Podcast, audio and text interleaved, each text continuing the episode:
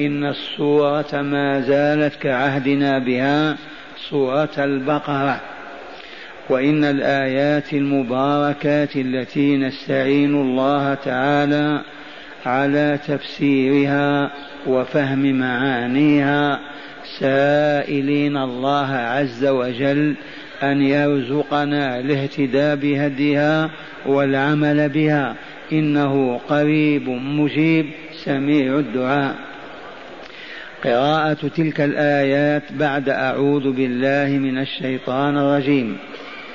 قل من كان عدوا لجبريل فإنه نزله على قلبك بإذن الله مصدقا لما بين يديه وهدى وبشرى للمؤمنين. من كان عدوا لله وملائكته وكتبه ورسله وجبريل وميكال فإن الله عدو للكافرين.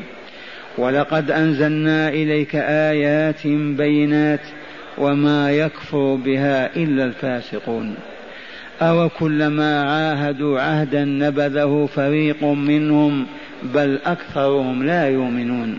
إلى آخر ما جاء في هذا السياق القرآني المبارك الكريم. معاشر المستمعين والمستمعات من المؤمنين والمؤمنات هذا الكلام الذي سمعنا كلام من؟ كلام الله. وملايين الناس لا يؤمنون بالله. كلام الله أيعقل أن يوجد كلام بدون متكلم؟ والله ما كان ولن يكون. إذا فكيف ينكر وجود الله؟ والجواب المنكرون لوجود الله هم اثنان. أحدهما ينكر بلسانه ليستمر في غيه وضلاله في شهواته وأطماعه حتى لا يقف عند حد. وآخر ما عرف ما بلغته دعوة واضحة صريحة. ما حملت إليه الدعوة المحمدية. فهو كمن لا يعرف فهو لا يعرف. ثم هذا الكلام الذي نسمع حواه كتاب. ما هو مجرد كلمات تقال هنا وهناك. كتاب كريم. ومما يدلك على كرم هذا الكتاب تستطيع البكر في خدر بيتها أن تقرأه أمام أبيها وبين إخوتها ولا تشعر أبدا بأنها هناك ما ينبغي أن تستحي منه.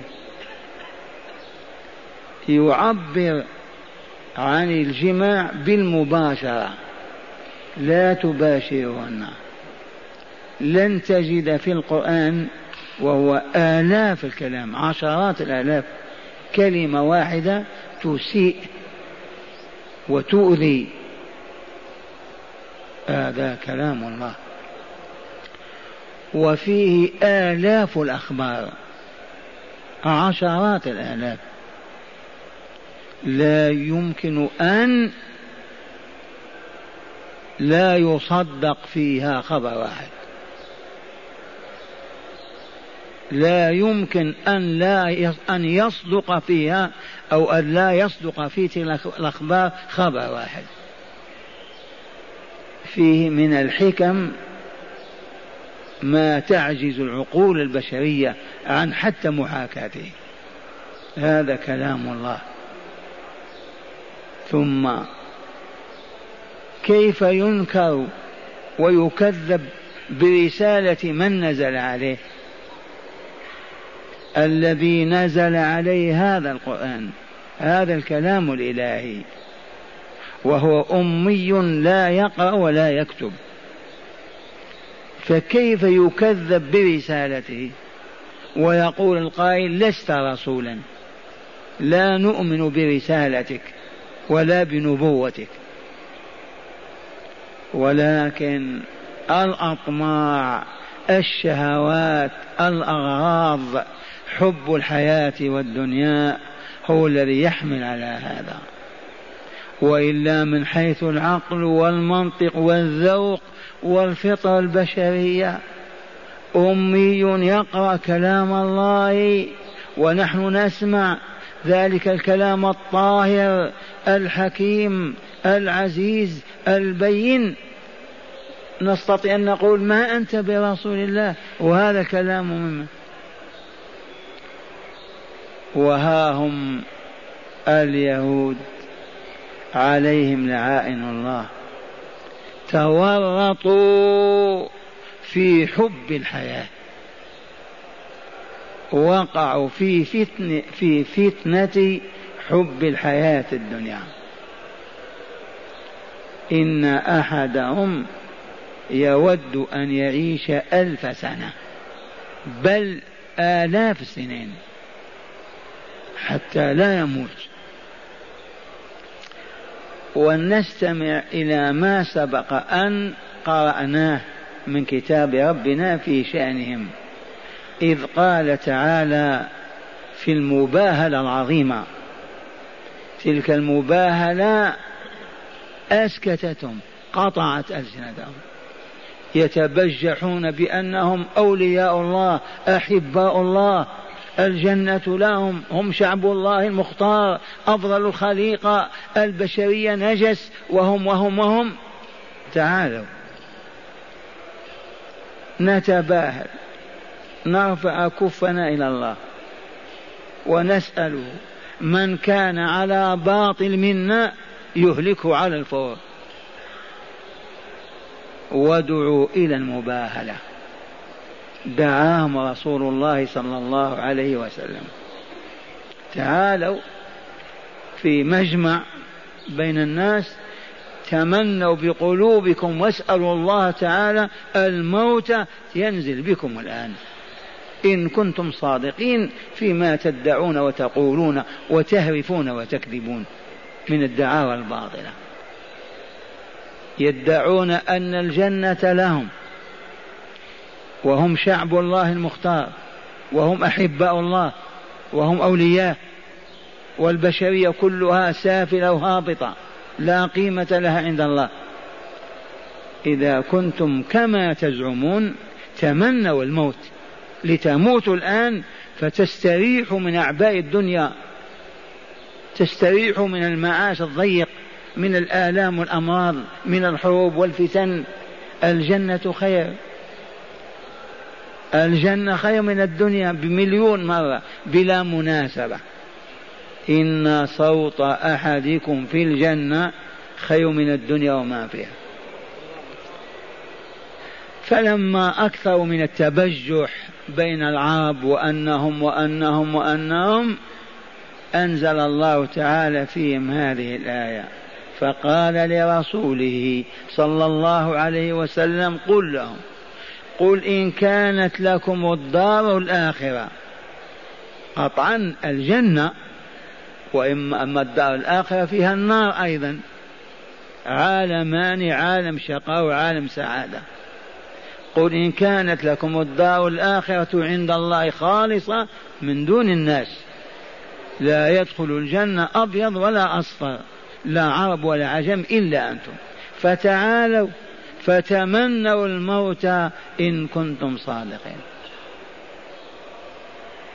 وليحضروا بعلمائهم و ويرفعون أكفهم ويسألون الله تعالى أن يميتهم ليدخلوا الجنة.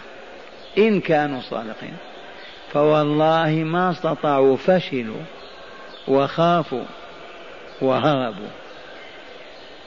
والله يقول ولن يتمنوه بما قدمت أيديهم. ولن يتمنوا يا رسولنا. اتركهم دعهم وحالهم. لا يصلحون للمباهله إنهم لن يتمنوا الموت ابدا إلى يوم القيامة. ولا يأتي يوم يتمنون فيه الموت. حتى ولو كان أحدهم في أعماق السجون في الزنازل لا لا لا ما يريد الموت. يقتل الفقر والتعب والذل والمهانة لا لا لا ما يتمنى الموت. لما؟ لعلمهم بجرائمهم التي تدخلهم جهنم وتصليهم نارها وأنهم ليسوا بأهل الجنة. قدموا من الجرائم ما لا يتفق ابدا ودخول الجنة بحال من الأحوال. وقد عرفنا من كتاب ربنا أنهم قتلوا الأنبياء والرسل. أرأيتم من يقتل نبيا؟ كيف يسعد قتلوا زكريا عليه السلام وقتلوا ولده يحيى عليهما السلام وحاولوا قتل عيسى وصلبوا من شبه لهم وقتلوه. حاولوا قتل محمد صلى الله عليه وسلم مر بإطعامه السم ومرتين بالمؤامرة عليه ليقتلوه. وقد أخبر النبي صلى الله عليه وسلم في بعض الظروف كانوا يقتلون سبعين نبيا في اليوم. وفي المساء أسواقهم عامرة طافحة بالبيع والشراء والضحك كأن شيء ما وقع. وقد قتلوا سبعين نبيا. إذا استباحوا ما حرم الله عليهم ومن أعظم ما ندد القرآن بهم في أكلهم الحرام الربا. هم الذين استباحوا وأباحوا وهم الذين ورطوا العالم فيه أيضا. فقد قلت لكم أن البنوك العالمية منشأها أصابع اليهود. حتى ما تبقى رحمة ولا صلة ولا سلف ولا قرض ولا تعاون بين الناس. لأنهم عبدة الدينار والدرهم. عبدوا العجل إذا ولن يتمنه أبدا. لما يا ربي؟ بسبب ما قدمت أيديهم. ماذا قدمت أيديهم؟ قدمت الجرائم الفسوق والفجور والكفر والباطل والشر. ذنوب لا تعد ولا تحصى أصحابها مكتوب عليهم أنهم في جهنم. كيف يتمنون أن يدخلوا النار؟ يبقى في الدنيا مليون سنة جائع مريض ولا يدخل جهنم. وهو كذلك. ولن يتمنه ابدا بما قدمت أيديهم. من الظلم والشر والخبث والفساد والله عليم بالظالمين. عليم بالظالمين. اذا سوف يجزيهم بظلمهم. أشركوا بالله كفروا بالله قتلوا الأنبياء حاربوا الأولياء ما تركوا جريمة إلا ولغوا فيها وانغمسوا في أوضارها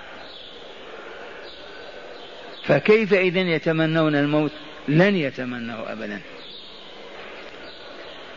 ولهذا يلاحظ خوفهم من الموت بصورة عجيبة. الذين يخالطونهم ويعايشونهم ويساكنونهم يشاهدون هذا. ما يريد أن يموت.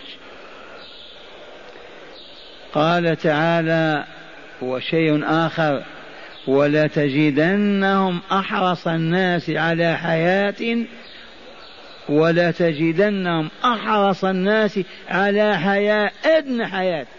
أرخصها أقلها أدناها أسفلها يحرصون عليها. كما قلت لكم أخو أحدهم مريض فقير في السجن آلام ولكن لا يقول الموت خير أبدا. يريد أن يعيش. على أية حال كان؟ حريص على الحياة. ولا تجدنهم يا رسولنا إن طلبت ذلك وأردت الوقوف عليه لتجدنهم أحرص الناس مطلقا على حياة وإن رخيصة. النكيرة هنا تدل على عموم أدنى حياة. المهم ما يموت. لأنه إذا مات انتقل إلى عالم الشقاء ليخلد فيه أبدا. ولا أمل في الخروج. لا شفاعة تنفع ولا شافع يوجد. لأنهم كفروا.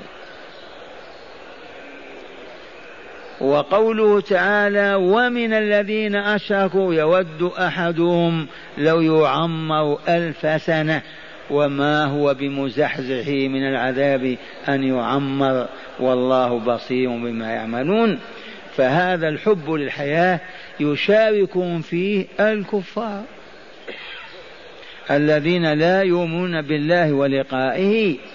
لا يؤمنون بما عند الله وما أعده لأوليائه من نعيم مقيم. فوق السماوات السبع في دار السلام هؤلاء الكفار كذلك يود أحدهم لو يعمر ألف سنة. فأمثال هؤلاء لو قاتلهم المؤمنون ينتصرون عليهم وإلا لا؟ ينتصرون. الذي يحب الحياة مهزوم. لا شجاعة له ولا إقدام ولا ولا. يقتله خوفه بخلاف المؤمن بالدار الآخرة وما فيها من نعيم مقيم. ويتمنى على الله متى يقرع باب دار السلام. فهذا يرقص عند قدومه على المعركة. وقد شوهد كثير من الصحابة يهتزون اهتزازا. فرحا بلقاء الله. هذا السياق وقفنا عليه ودرسناه في الدرس الماضي قبل هذا. والآن مع قول ربنا جل ذكره قل من كان عدوا لجبريل قل يا رسولنا أيها المبلغ عنا قل لمن؟ لابن سوريا الأعور. ومجموعة من علماء اليهود جاءوا للرسول صلى الله عليه وسلم في المسجد وقالوا يا محمد ما من نبي نبأه الله ولا رسول أرسله الله إلا أوحى إليه وأعطاه من الآيات والمعجزات ما تثبت به رسالته وأنت من الذي يوحي إليك؟ من يأتيك بالوحي؟ علمنا حتى نؤمن برسالتك ونتبعك ونمشي معك. فقال لهم وأنا كذلك يأتيني رسول ربي جبريل عليه السلام. يأتيك جبريل؟ قال نعم. قالوا إذا لن نتابعك. لو قلت ميكائيل نعم. أما جبريل عدونا هذا لا ينزل إلا بالحروب والدماء والقتال. فلهذا ما نستطيع أبدا أن نؤمن بك ولا أن نتابعك. أما ميكائيل هذا الذي يأتي بالمطر والرحمة وما إلى ذلك. فما دام جبريل لا لا لا لا لك دينك ولنا ديننا. هذا عدونا قالوا. هذه الأفكار من يستنتجها ويولدها ويلقيها اليهود؟ هؤلاء أحبارهم. رؤساؤهم الذين مسيطرون على العوام ليستغلوهم. يستغلونهم كيف؟ يستعبدونهم. وهذه الفتنة أيضا في النصارى. رجال الكنيسة يشوهون الإسلام للعوام من النصارى حتى لا يدخلوا فيه. ويفعلون معهم الأفاعيل. بلغنا أنهم يشترون منهم صكوك الغفران. إذا عندك مليار مليارين من الدولارات يستطيع رئيس الكنيسة يعطيك صك بأنه مغفور لك. ضع هذا المال للكنيسة فقط لنشر الدين والمسيحية. والرسول الكريم يقول اسمع ما يقول واحفظ ما يقول. يقول لنا لتتبعن سنن من قبلكم شبرا بشبر وذراعا بذراع حتى لو دخلوا جحر ضب خرب لدخلتموه. يخبر بالواقع يتلقى الوحي من الله. لتتبعون أيها المسلمون طرق من قبلكم حتى لو دخلوا جحر ضب دخلتم وصدق رسول الله ووجد أيضا في المسلمين رؤساء دين رؤساء أديان في المذاهب المختلفة يشوهون الإسلام ويصرفون عنه أهله بالأباطيل والترهات من أجل أن يستغل أولئك العوام والجهال ليقدسوهم ويكرموهم ويعبدوهم. فيحلون لهم الحرام ويحرمون عليهم الحلال. قال سيدي الشيخ ولو نفتح صفحة لهذه الأحداث فرأيتم العجب. لما توجد مذاهب في الإسلام؟ وطرق مختلفة. الإسلام يرضى بهذا. الإسلام يقول اسمع وأن هذه أمتكم أمة واحدة وأنا ربكم فاعبدوني واتقوني. ويقول يا أيها الذين آمنوا اتقوا الله حق تقاته ولا تموتن إلا وأنتم مسلمون واعتصموا بحبل الله جميعا ولا تفرقوا. بلغت المذاهب في العالم الإسلامي أكثر من سبعين مذهب. ما سببها؟ سببها الرؤساء يريدون أن يستغلوا. فهناك مذاهب قليلة كما يقولون حفنة من الناس. لما ما يدخلون مع أهل السنة والجماعة؟ أنتم جماعة تعدادكم خمسة إلى مئة بالنسبة إلى المسلمين وترضون بأن تعيشوا مستقلين مذهبنا. من هو الذي سيطر عليهم؟ هم من أنفسهم. لا رؤساء الدين أئمة المذهب العارفون به حتى يبقى لهم مركزهم ومكانتهم بين إخوانهم لا يسمحون لهم أبدا أن يدخلوا في جماعة المسلمين. عرفتم هذه؟ وإن شئتم حلفت لكم بالله. إذ لو كانوا مجردين من الهوى والدنيا وأطماعها وحب الرياسة والسيطرة أو الملك والحكم والله ما رضوا أبدا ولا أربعين يوما أن يعيشوا منقسمين على المسلمين. لما؟ يتباحثون ما بين لنا الطريق. نعرض عليكم ما عندنا. سددونا وصوبونا أنتم أكثرية ونحن أقلية فهل هذه الأقلية التي على الحق ونحن على الباطل؟ ما يسمح لهم هذا أبدا. الكتب مؤلفة وتدرس كل كتاب يدعو إلى الاستقلال لتلك الجماعة. لا تتصل بالأخرى. وأحيانا يكفرون بعضهم بعضا وينسبونهم إلى الكفر. والزيغ والخروج من الإسلام. أواقع هذا أخبر به رسول الله صلى الله عليه وسلم؟ لا بد وأن يقع. لتتبعن سنن من قبلكم أي طريق من قبلكم شبرا بشبر وذراعا بذراع حتى لو دخلوا جحر ضب لدخلتموه. أضحكم أنفس عليكم. كان النبي صلى الله عليه وسلم ينفس على أصحابه. أحد العلماء يخطب إماما في مسجد ففسر هذا الجحر الضب الخريب قال بالبنطلون. تعرفون البنطلون وإن السروال الطويل؟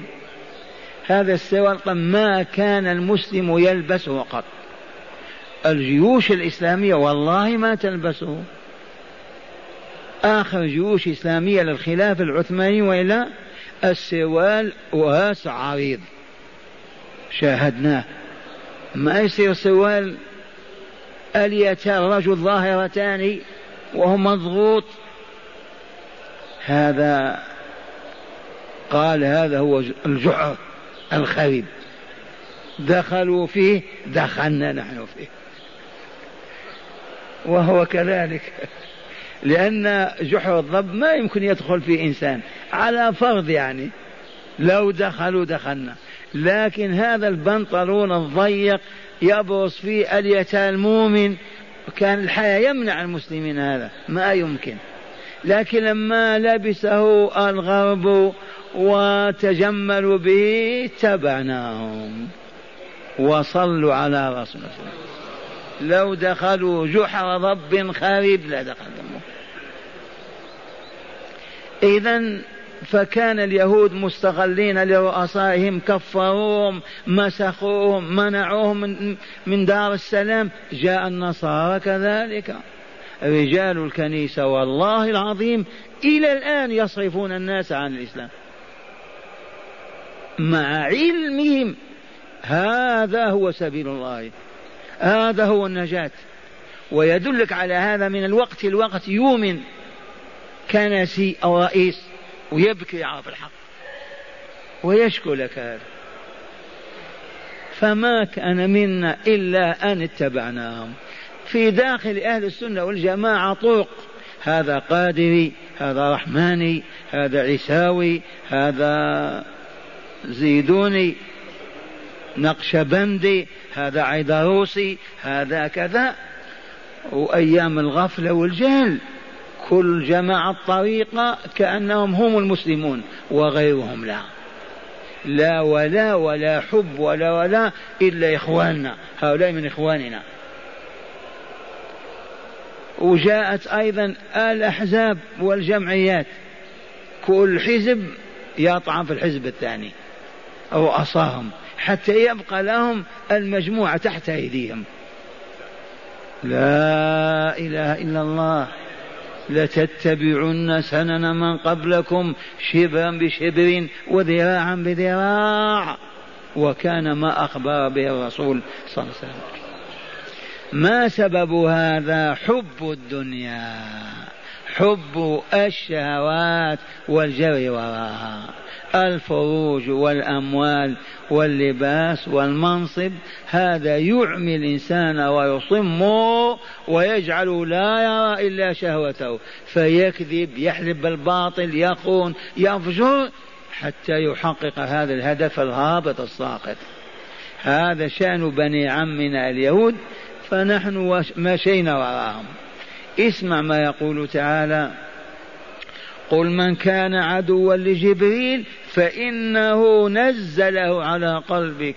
أي القرآن العظيم جاء به جبريل ونزله على قلب سيد المرسلين. القرآن يلقى من طريق الوحي بوصل الوحي على قلب النبي صلى الله عليه وسلم فيفهم ويعي ويحفظ ويقول وينطق. نزل على قلبك بإذن الله. لا أن جبريل باختياره استغل الموقف ويأتي بالوحي إلى محمد صلى الله عليه وسلم. هذا بأمر الله عز وجل. هو الذي أرسله ونزل القرآن على قلبه. مصدقا لما بين يديه. من هو المصدق لما بين يديه؟ القرآن. ما الذي بين يديه؟ الكتب السابقة. فلو تأتي إلى التوراة أو الإنجيل أو الزبور تحذف منها الأباطيل والترهات والزيادات والشروح ويبقى النور الإلهي وهو أولا نعوت النبي صلى الله عليه وسلم وصفاته والله لموجودة إلى الآن. ويهمشون ويشرحون بأن هذا ما وجد بعد هذا سيوجد بعد هذا الوصف يختلف مع هذا ويؤولون ذلك للناس. مصدقا لما بين يديه في أصول الدين الإيمان بالله والبعث الآخر دار السلام دار الوباء والعذاب إحقاق الحق باطل الباطل العدل كل الكمالات التي في تلك الكتب القرآن يصدقها. ولا يرد منها شيء ولا يكذبها بل يقويها ويدعمها. فكيف لا يكون كلام الله اذا ووحي الله؟ لو تنافى مع ما عندكم من التوراة والإنجيل نعم نقول هذه أباطيل أو خرافات. هذا يصدقها ويوقع على ما فيها من أصول الدين. التوحيد وعبادة الرحمن والإيمان بالله ولقائه وكتبه ورسله.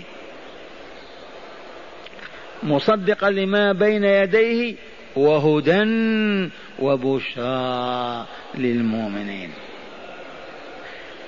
من يستطيع أن يقول الهدى لا توجد الهدى لا يوجد في القرآن؟ والله ما يقولها ذو عقل ولا ذو دين مروءة والله ما أخذ عبد بالقرآن في عقيدته وآدابه وأخلاقه وعباداته وظل أبدا. ما من إنسي ولا جني يأخذ بما في هذا الكتاب. كما هو إلا وكمل وسعد ونجا ووصل إلى رضا الله عز وجل ورضوانه. على شرط أن يفهم كلام الله ومراده. وهنا يحتاج إلى رسول الله المبين المفسر الشارح.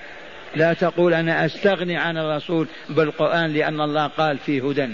هذه غلطة ومنكرة وفاحشة. هل يستطيع أي إنسان بدون ما يقرأ سنة الرسول وبيان الرسول ويفهم عن الله كل كلامه؟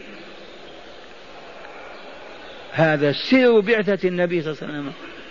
وأنزلنا إليك الذكرى لتبين للناس ما نزل إليهم. لا بد من رسول الله صلى الله عليه وسلم. الهدى والله لفي هذا الكتاب. ما أخذ به عبد أبيض ولا أسود وظل أبدا. ومن لم يأخذ به يهتدي والله ما اهتدى ولن يهتدي. إذ الهدى لعل السامعين ما يعرفون الهدى ما هو؟ الهدى العلامات التي تصل بك إلى هدفك. أنت ذاهب إلى أين؟ إلى بيت فلان ما هي الهداية؟ الشارع الفلاني والباب الفلاني والطريق الفلاني. الكتاب يحمل هداية تهدي العبد السائر إلى رضوان الله حتى يدخل الجنة. هدى وبشرى لمن البشرى؟ للمغنين. لأصحاب الأموال. بشرى لمن؟ للكافر لا لا. بشرى للمؤمنين. بشرى بماذا؟ والله لبسعادة الدنيا والآخرة. أعظمها الزحزح عن النار ودخول الجنة دار الأبرار. وبشر الذين آمنوا وعملوا الصالحات أن لهم جنات تجري من تحتها الأنهار إلى آخر الآيات. بشرهم. يا رسولنا. القرآن يحمل البشرى. بالسعادة والكمال لمن؟ للمؤمنين. لما؟ لأن المؤمنين أحياء. والحي يسمع ويبصر يعقل ويفهم. فلما نودوا إلى الله أجابوا. إذا وسلكوا الطريق فرضيهم الله وأرضاهم. أما الكافر ميت كيف تكون له بشرى؟ وهو لا يصلي ولا يصوم لا يزكي ولا يحج ولا يعتمر لا يرابط ولا يجاهد لا يتقي سيئة من السيئات ولا يتجنب باطل من أباطيل نعم للمؤمنين الكمل في إيمانهم الصادقين في الموقنين وبشرى للمؤمنين. ثم قال تعالى الآن رد على ابن صوري الأعور وجماعته الذين قالوا نعتذر ما دام يجيك جبريل نحن ما نستطيع. هذا عدو بني إسرائيل. لو كان ينزل عليك ميكائيل نعم نحن معك لأنه يأتي بالمطر والرحمة وما إلى ذلك. أما هذا الذي بالدماء والحروب لا لا. من زين لهم هذا؟ هو الله الشيطان. في رياء حتى يستطيعوا أن يردوا على الرسول ويعتذرون أنهم ما قبلوا دينه لهذا الغرض. قال تعالى اسمعوا من كان عدوا لله وملائكته ورسله وجبريل وميكائيل فإن الله عدو للكافرين. أسكتهم قطع أنفاسهم. من كان عدوا لله وهل يوجد عدو لله؟ كيف هذه العداوة هذه؟ أصل العداوة هذه مأخوذة من عدوة الوادي. تعرفون عدوة الوادي؟ الوادي في الوسط. وهناك الطرف الآخر ماذا يسمى؟ عدوى. وهذا عدوى. فالذي لا يلتقي مع الله والفاصل بينهما عدو لله فالله يؤمن بالخير والرحمة والهدى والطور والصفاء واليقين وذاك يامر بالشر والخبث والفساد. يلتقيان كل عدو لصاحبه فالله يأمر بالخير وهو يأمر بالشر الله يأمر بالصدق, بالصدق ويأمر بالكذب. الله يأمر بالطهر ويأمر بالخبث أين اللقاء؟ عدو لله. من كان عدوا لله وملائكته. نعم. ما داموا يقولون جبرائيل عدونا. عدو للملائكة ولا لا؟ عدو الملائكة عادوا الله. هذا ملك ربنا. ينزله على من يشاء من عباده بالوحي الإلهي وتقول هذا عدو. والله من يقول جبريل عدو لنا والله كفر. كفر بالله. وملائكته ورسله وهم يؤمنون ببعض الرسل ويكفرون ببعض. عيسى رسول الله والا لا رسول الله. حاولوا قتله وصلبه وقالوا ساحر. وقالوا ابن زنا وقالوا الأعاجيب لم هذا؟ لأن عيسى جاء ليؤدبهم ليحل الحلال ويحرم الحرام وهم أرباب الدنيا والمال والشهوات. قالوا هذا سينقص علينا حياتنا ويفسد وجودنا. لا تصدقوا. عيسى قال بعثت إلى خراف بني إسرائيل. لما تاهوا بعث الله إليهم لهدايتهم وهو منهم أمه مريم الإسرائيلية.